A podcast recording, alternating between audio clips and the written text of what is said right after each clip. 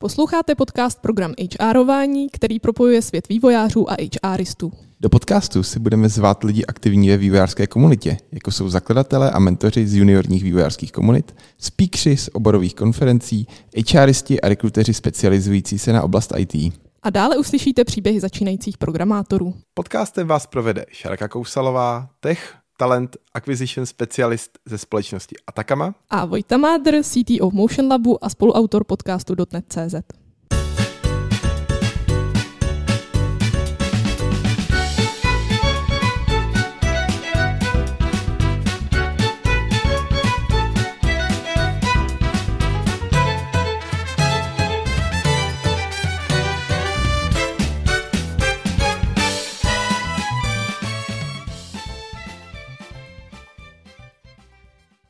Dnešním hostem je Petr Zatloukal. Můžeš se nám nějak představit? Můžu to zkusit. Já děkuji za pozvání. Já jsem uh, rekruter celý život. Profesní teda. Už od nějakého třetíku na výšce, což je teda 17 let. A posledních 10 let uh, mám to štěstí mít firmu Alviso, kde jsou hrozně fajn lidi a teď zrovna jsem se koukal, kolik nás je a už je nás asi 36, takže je to docela velký a děláme IT recruitment. Tématem dnešní epizody je vlastně RPO, tak mohl bys nám vysvětlit, co je RPO, co dělá RPO? Já samozřejmě, když jsem dostal, no věděl, že si budeme bavit o RPO, tak jsem se koukal a zjistil jsem, že ne vždycky děláme RPO. a my teda na webu tomu říkáme augmented recruitment. Jo, tomu, co je 90% Alvíza. Vlastně rozšiřuje už rekruterský týmy nějakých softwarových firm. Jo, takový náš klasický fokus. Ale vlastně někde děláme i RPO, protože někde přicházíme do firm, kde nikdo není. Na HR, kde nikdo není ani v recruitmentu. Takže tam je to opravdu, že převezmeme celý ten recruitment proces outsourcing, což je ta zkratka. Ale jinak jsou zavedený zkratky embedded recruiter, augmented recruitment a jednoduše o tom uvažujte asi, jako že přijde člověk s KPIčkem, jako pomoc vám vyrůst, pomoc vám přinést nový lidi. Můžeš to nějak rozvinout, teda to RPO, jako co přesně to dělá, když teda přijdu k vám a řeknu, děláte RPO, co mi dodáte? Tak vlastně, jak jsem zmínil těch 36 lidí v Alvizu, tak z toho dobře 30 fakt jsou jako IT rekruteři, takže to je to, co my dodáme. My dodáme vlastně konkrétního člověka, který se bude soustředit jenom na růst té tvojí firmy.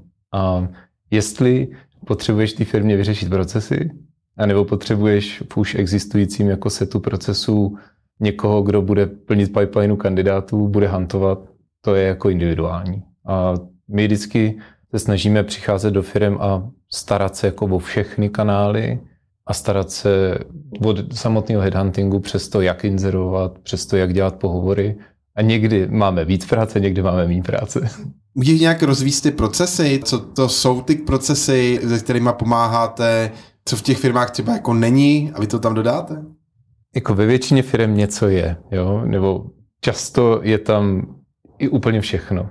Ale ten rekruter od nás by měl přicházet s nějakou zkušeností jako z dobrých firm na českém trhu, který hodně škálovali. Protože my zpravidla děláme s firmama, které potřebují rychle vyrůst. A tam jsou ty procesy nejvychytanější. Takže my víme potom, co funguje, co jsou naopak blokery, umíme se podívat na ty procesy od interview jako průchodu kandidáta firmou, od prvního kola k nabídce, jak, kolik tam je blokrů, pobavit se o tom, říct si, hele, domácí úkol je to jako fajn, ale je tam riziko prostě, že na tom odpadne nějaký procento lidí. Víme, že třeba v podobné firmě to bylo takovýhle procento lidí. Jo? Takže můžeme udělat deep dive, ale většinou my se snažíme, když naskočíme, tak se snažíme hnedka být produktivní, protože to je to, jak vzniká partnerství, že, dodáš nějakou hodnotu a pak až jakoby se koukáme třeba na konkrétní jednotlivé věci, které nás v té produktivitě blokují. Víš vyjmenovat ty konkrétní jednotlivé Jsou to přesně tady ty věci typu domácí úkol, extenzivní interviews, který třeba se opakují, jo, že máš jakoby více technických kol, který třeba řeší totožný fokus, jo, je jako úplně v pořádku a správný dělat jako detailní interview, vlastně i kandidáti jsou s tím OK, ale nesmí se to opakovat. Jo? Takže vlastně na designování toho interview procesu, potom vůbec to, odkud jsme schopni ty kandidáty jako insourcovat, jo, jaký máme kanály, jestli jako používáme dobře inzerci, jo, jestli se dají číst ty inzeráty, jestli jak hantujeme, jestli rozumíme dobře tomu, koho hledáme, jo, nebo jak funguje referál třeba, jo, že vlastně ty referál programy jsou často, nebo já jsem zažil, že se dají vyboostovat až jako na 30% kandidátů z referálu. Jo. A to je něco takový jako svatý grál, ale k tomu svatému grálu vede dost složitá cesta, že musíš mít někoho, kdo manažuje ten referál program, kdo ho prostě aktivně promuje a kdo hlídá, že kdykoliv se objeví v referálu člověk, tak má naprosto priority treatment, že pak jako lidi, kteří někoho doporučují, tak vědí, že ten člověk bude mít dobrou zkušenost, že to bude fajn. A tohle je těžký, rozchodit třeba ve větší firmě. Jo? Že vyloženě jsme zažili, jsme si museli náš tým rekruterů posílit o někoho, kdo nám administroval referál program, protože jsme viděli, že ani my jako rekruteři, kteří to chceme dělat dobře, víme, jak to dělat dobře, tak nejsme schopni to administrovat dostatečně rychle, protože ten referál program se rozbil, že nám chodilo třeba 20 doporučení za den. Chci spolupracovat s váma jako s RPO firmou. Kdo mi teda tam přijde? Jednotlivec, skupina rekruterů, nebo jak to máte takhle nastavený? My se na začátku asi potkáme spolu, jako buď to se mnou nebo s Vojtou Němcem je nějaká úvodní diskuze a vlastně snažíme se poznat ten cíl na ten daný rok. Jo. Že z pravidla recruitment aktivita dává smysl setapovat na rok, vyhodnocovat za rok. Není to jako věc, která funguje příští týden úplně.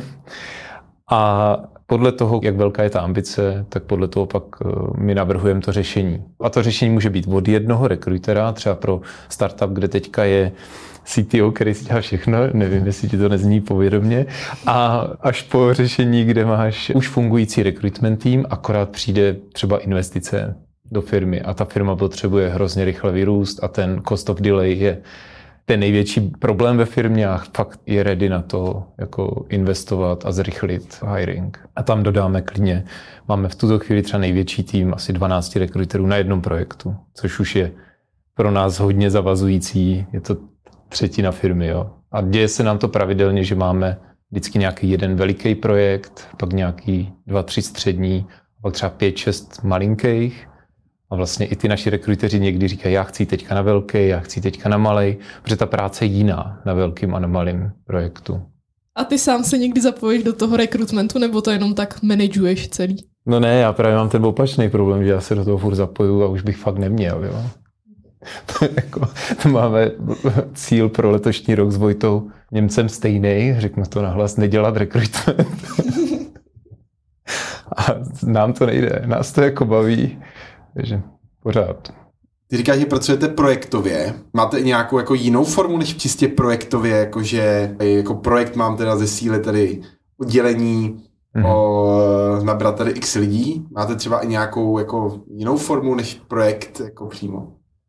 Já jsem dělal recruitment v jiné agentuře, pak jsem šel do IT firmy jako dělat interní HR a finance. A tam mi došlo, jako že vlastně ten projekt tomu externímu rekrutmentu vždycky jako chyběl, že tam jako chyběly to vykazování a ta komunikace. A ten projekt to přináší jako tu jako transparentnost, tu komunikaci. Takže my se snažíme fungovat projektově. Takže kromě RPO nebo jakkoliv jinak to nazvem, tak děláme i executive search, ale to je projekt ještě víc odmanažovaný, to má jakoby jasný milestony. A děláme ještě stavění poboček firm, kdy to se jmenuje BOT, Build Operate Transfer a tam vlastně budujeme pobočku na klíč pro firmu, která tady v Čechách ještě není a ji provozujeme. Takže když jsem ten CTO, CEO malé firmy, větší firmy, kdy mám začít uvažovat o tom, že potřebuji RPO, pro jaký typ firmy, v jaký fázi růstu té firmy? Já jsem o to hodně přemýšlel, jak tohle to uchopit, protože my máme opravdu příklady od firm, kde je pět vývojářů a začnou RPO a přemýšlel jsem o tom, co je ten společný jmenovatel. A je to vlastně o tom, že ten, kdo to řeší do té doby, už to nemůže řešit. Jo, ono je jako skvělý, když CTO řeší hiring a ty kandidáti to docení hodně. Jo, ale potom se může dít, že už jako to není to nejlepší využití toho času toho člověka a prostě začne uvažovat o tom, jak to vyřešit jinak. A tam může být to RPO jako cesta, kdy ale takhle RPO v malinký firmě většinou zastává takovou spíš podobnou roli jako interní rekruter, jo, že řeší fakt všechno. Řeší i HR, řeší i kolikrát návrhy smluv s právníkama a všechno. Jo. A ta efektivita tím pádem hiringová je menší. Je to opravdu třeba kolem jednoho hiru za měsíc a je to takový rodinný a super. Vytvoří se tím většinou vztah a my když takhle začneme, tak pak v takových firmách zůstáváme jako dlouhodobě. I pak na fázi, kdy třeba ta firma škáluje rychleji. Takže je to asi o tom, když ten CTO nebo CEO cítí, že už ho to třeba nebaví tolik, nebo kdy už pak jako má tlak od investora, že má dělat něco jiného. A tak to no. Kdyby měl podle tebe vzít interního rekrutera, externího a ideálně kdy to kombinovat? A ideální to kombinovat vždycky. Ty role mají na sobě jiný očekávání. Interní rekruter se očekává, že pořeší jako i happiness ve firmě. Jo. Externí rekruter se očekává, že naplní pipelineu kandidátama. To jsou jakoby dvě rozdílné role. A my i vidíme třeba u některých lidí, co nám třeba uh, odešli z Alvíza po, já nevím, čtyřech letech do interního rekrutmentu, tak šli tam hledat tu změnu, více posunout jako k péči o lidi už v té firmě pracující. I když jejich title byl interní rekruter. Jo? Takže je tam tady ta dvojakost, ale myslím si, že jako když hledáš prvního člověka do firmy, když se ti povede najít interního člověka, super, Otázka je, jestli pak budeš pro něj mít mentora, budeš pro něj mít jakoby ten tým, který ho podrží. Jo? Že to RPO má tu výhodu, že ty jakoby nemusíš je učit rekrutment, protože to učíme my.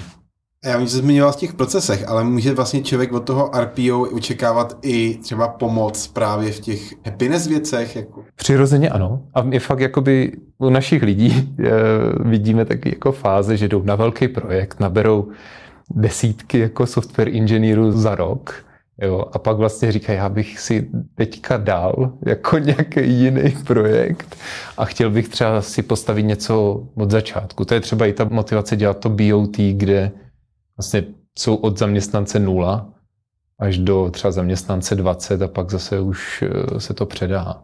Jakoby tomu zákazníkovi, pro kterého se to staví. Jo. Takže ty lidi potřebují tu změnu, i ty rekruteři. Takže jako to alternování mezi prací ve velkým rekrutment týmu a prací celostní, suplující třeba HR, eh, tam je.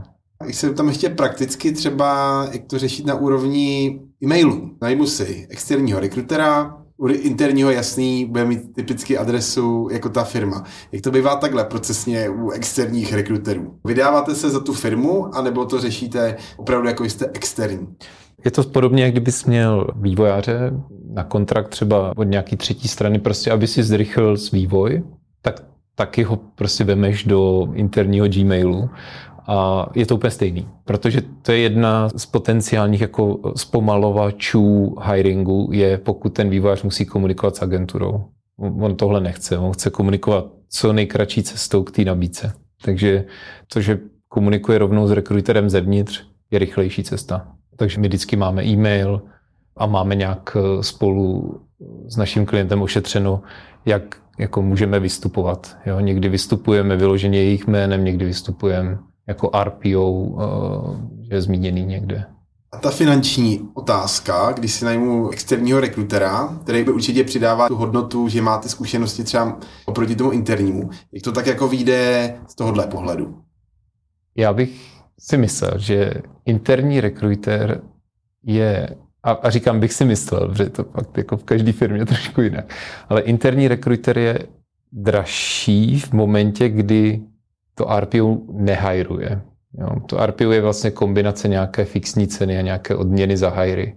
Ale v momentě, kdy to RPO funguje a hajruje dva lidi měsíčně, tak je samozřejmě dražší než ten interní rekruter. Nicméně to RPO je spíš potřeba porovnávat jakoby s budgetem na externí nábor. Je to tohle hrozně jako složitý a my vždycky, když se bavíme jako o tom, z jakého budžetu to bude ta firma čerpat, tak je to někdy eh, ze CTO organizace, někdy z HR, někdy se to skládá, jo, ty budžety. Takže Určitě v momentě, kdy to RPO začne fungovat, tak je to dražší než interní rekruter, protože ty interní rekruteři nemají tak velký odměny za každý hire, který udělají, jako to RPO. A jak potom vlastně probíhá ta spolupráce? Já nevím, vy třeba uzavřete na začátku tu smlouvu na nějakou dobu a pak si to nějak průběžně vyhodnocujete, nebo co mm-hmm. si má vlastně představit teda ten CEO nebo ten, kdo to řeší? A je to různý, jako tady v té budově to máme třeba nastavený docela jasně ty očekávání a budeme vyhodnocovat teďka první kvartál. A vyhodnocujeme to po nějakých smysluplných eh, časových úsecích, což je třeba ten kvartál, kde se dá vidět ten trend i do budoucna už, jo, že jako ten první měsíc nemá moc smysl nějak vyhodnocovat ten onboarding, i když ho někde umí zorganizovat super, tak prostě nějakou chvilku trvá. A teď už to jede v nějakém standardu, dá se předpokládat nějaký výkon a dá se vlastně mluvit o tom, jestli to je dostatečný výkon nebo ne. Můžeš uvíct nějaký konkrétní případy, na kterých jste teda pracovali? Některý ano. Od těch, co může, tak máme konkrétní reference na webu, vlastně včetně toho člověka, který to říká. A jako uvedl bych asi třeba ten nákladový případ jeden, eh, kdy my jsme byli poptáni Showmaxem, aby jsme jim pomohli jako zrychlit růst a zároveň i ta motivace byla dostat cost of hire na nějakou úroveň, protože v té době jako používali více externích agentur a tam ta reference říká, že se to podařilo během 6 měsíců dostat do 44% níž. My, co máme data obecně, tak je to někde kolem těch 40%, pokud ten hiring funguje. Jo. To RPO je tím levnější, čím víc lidí jako nabírá oproti tomu externímu hiringu. A jinak další případ může být eh, jako náš první RPO projekt byl eh, pro nejmenovanou farmaceutickou společnost, která si tady ustavila IT Hub. A tam jsme byli sami hrozně překvapení z toho, jaký cost of hire jsme byli schopni jako vlastně dodávat a jak to bylo i pro nás efektivní, protože jsme byli schopni jako jednotlivci hajrovat třeba 50 lidí ročně. To už ta situace na trhu taková není. Jo. V IT. Jako v tuto chvíli se pohybujeme realisticky 25 lidí na rekrutera na rok je velmi dobrý výsledek. Třeba další příklad může být, že Silicon Valley firma, která už je na burze, kdy jako má prostředky na růst a ví, že potřebuje vyrůst, potřebuje diverzifikovat lokaci, tak si se rozhodne pro Prahu a vlastně rozhoduje se, jak to udělá. Jo, většinou pošle tým třeba expatů, engineering manažerů, aby přenesla kulturu, ale málo kdy pošle tým rekruterů. Jo, to, to je jako opakovaný případ obchodní náš, eh, kdy takhle příchozí firma potřebuje začít růst rychle, protože jsem poslal manažery, který jako jsem přiletěl s rodinama, mají ty package a ti manažeři potřebují někoho manažovat, aby to bylo efektivní.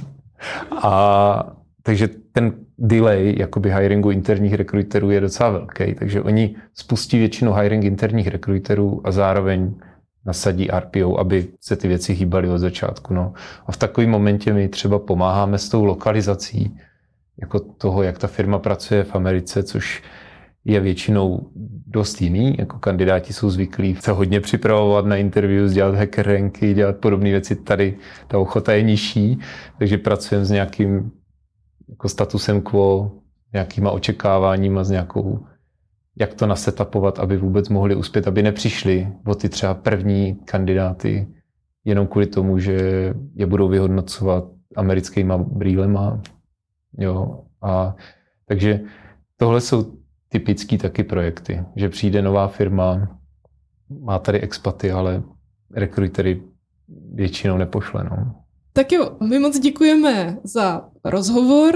Myslím, že jsme se dozvěděli plno přínosných informací a těšíme se, že se třeba uslyšíme na nějaký jiný zajímavý téma při příštích epizodách. No já moc rád, já moc děkuju. Byl jsem ve veřejném prostoru asi po deseti letech, takže doufám, že vám neudělám ostudu. Určitě ne, díky. Tak jsme se dostali na konec našeho povídání. Sledujte nás na LinkedInu, Instagramu nebo vám napište váš feedback na infozavináč programhrvine.cz po případě nám napište do podcastových aplikací. Naslyšenou zase za 14 dní.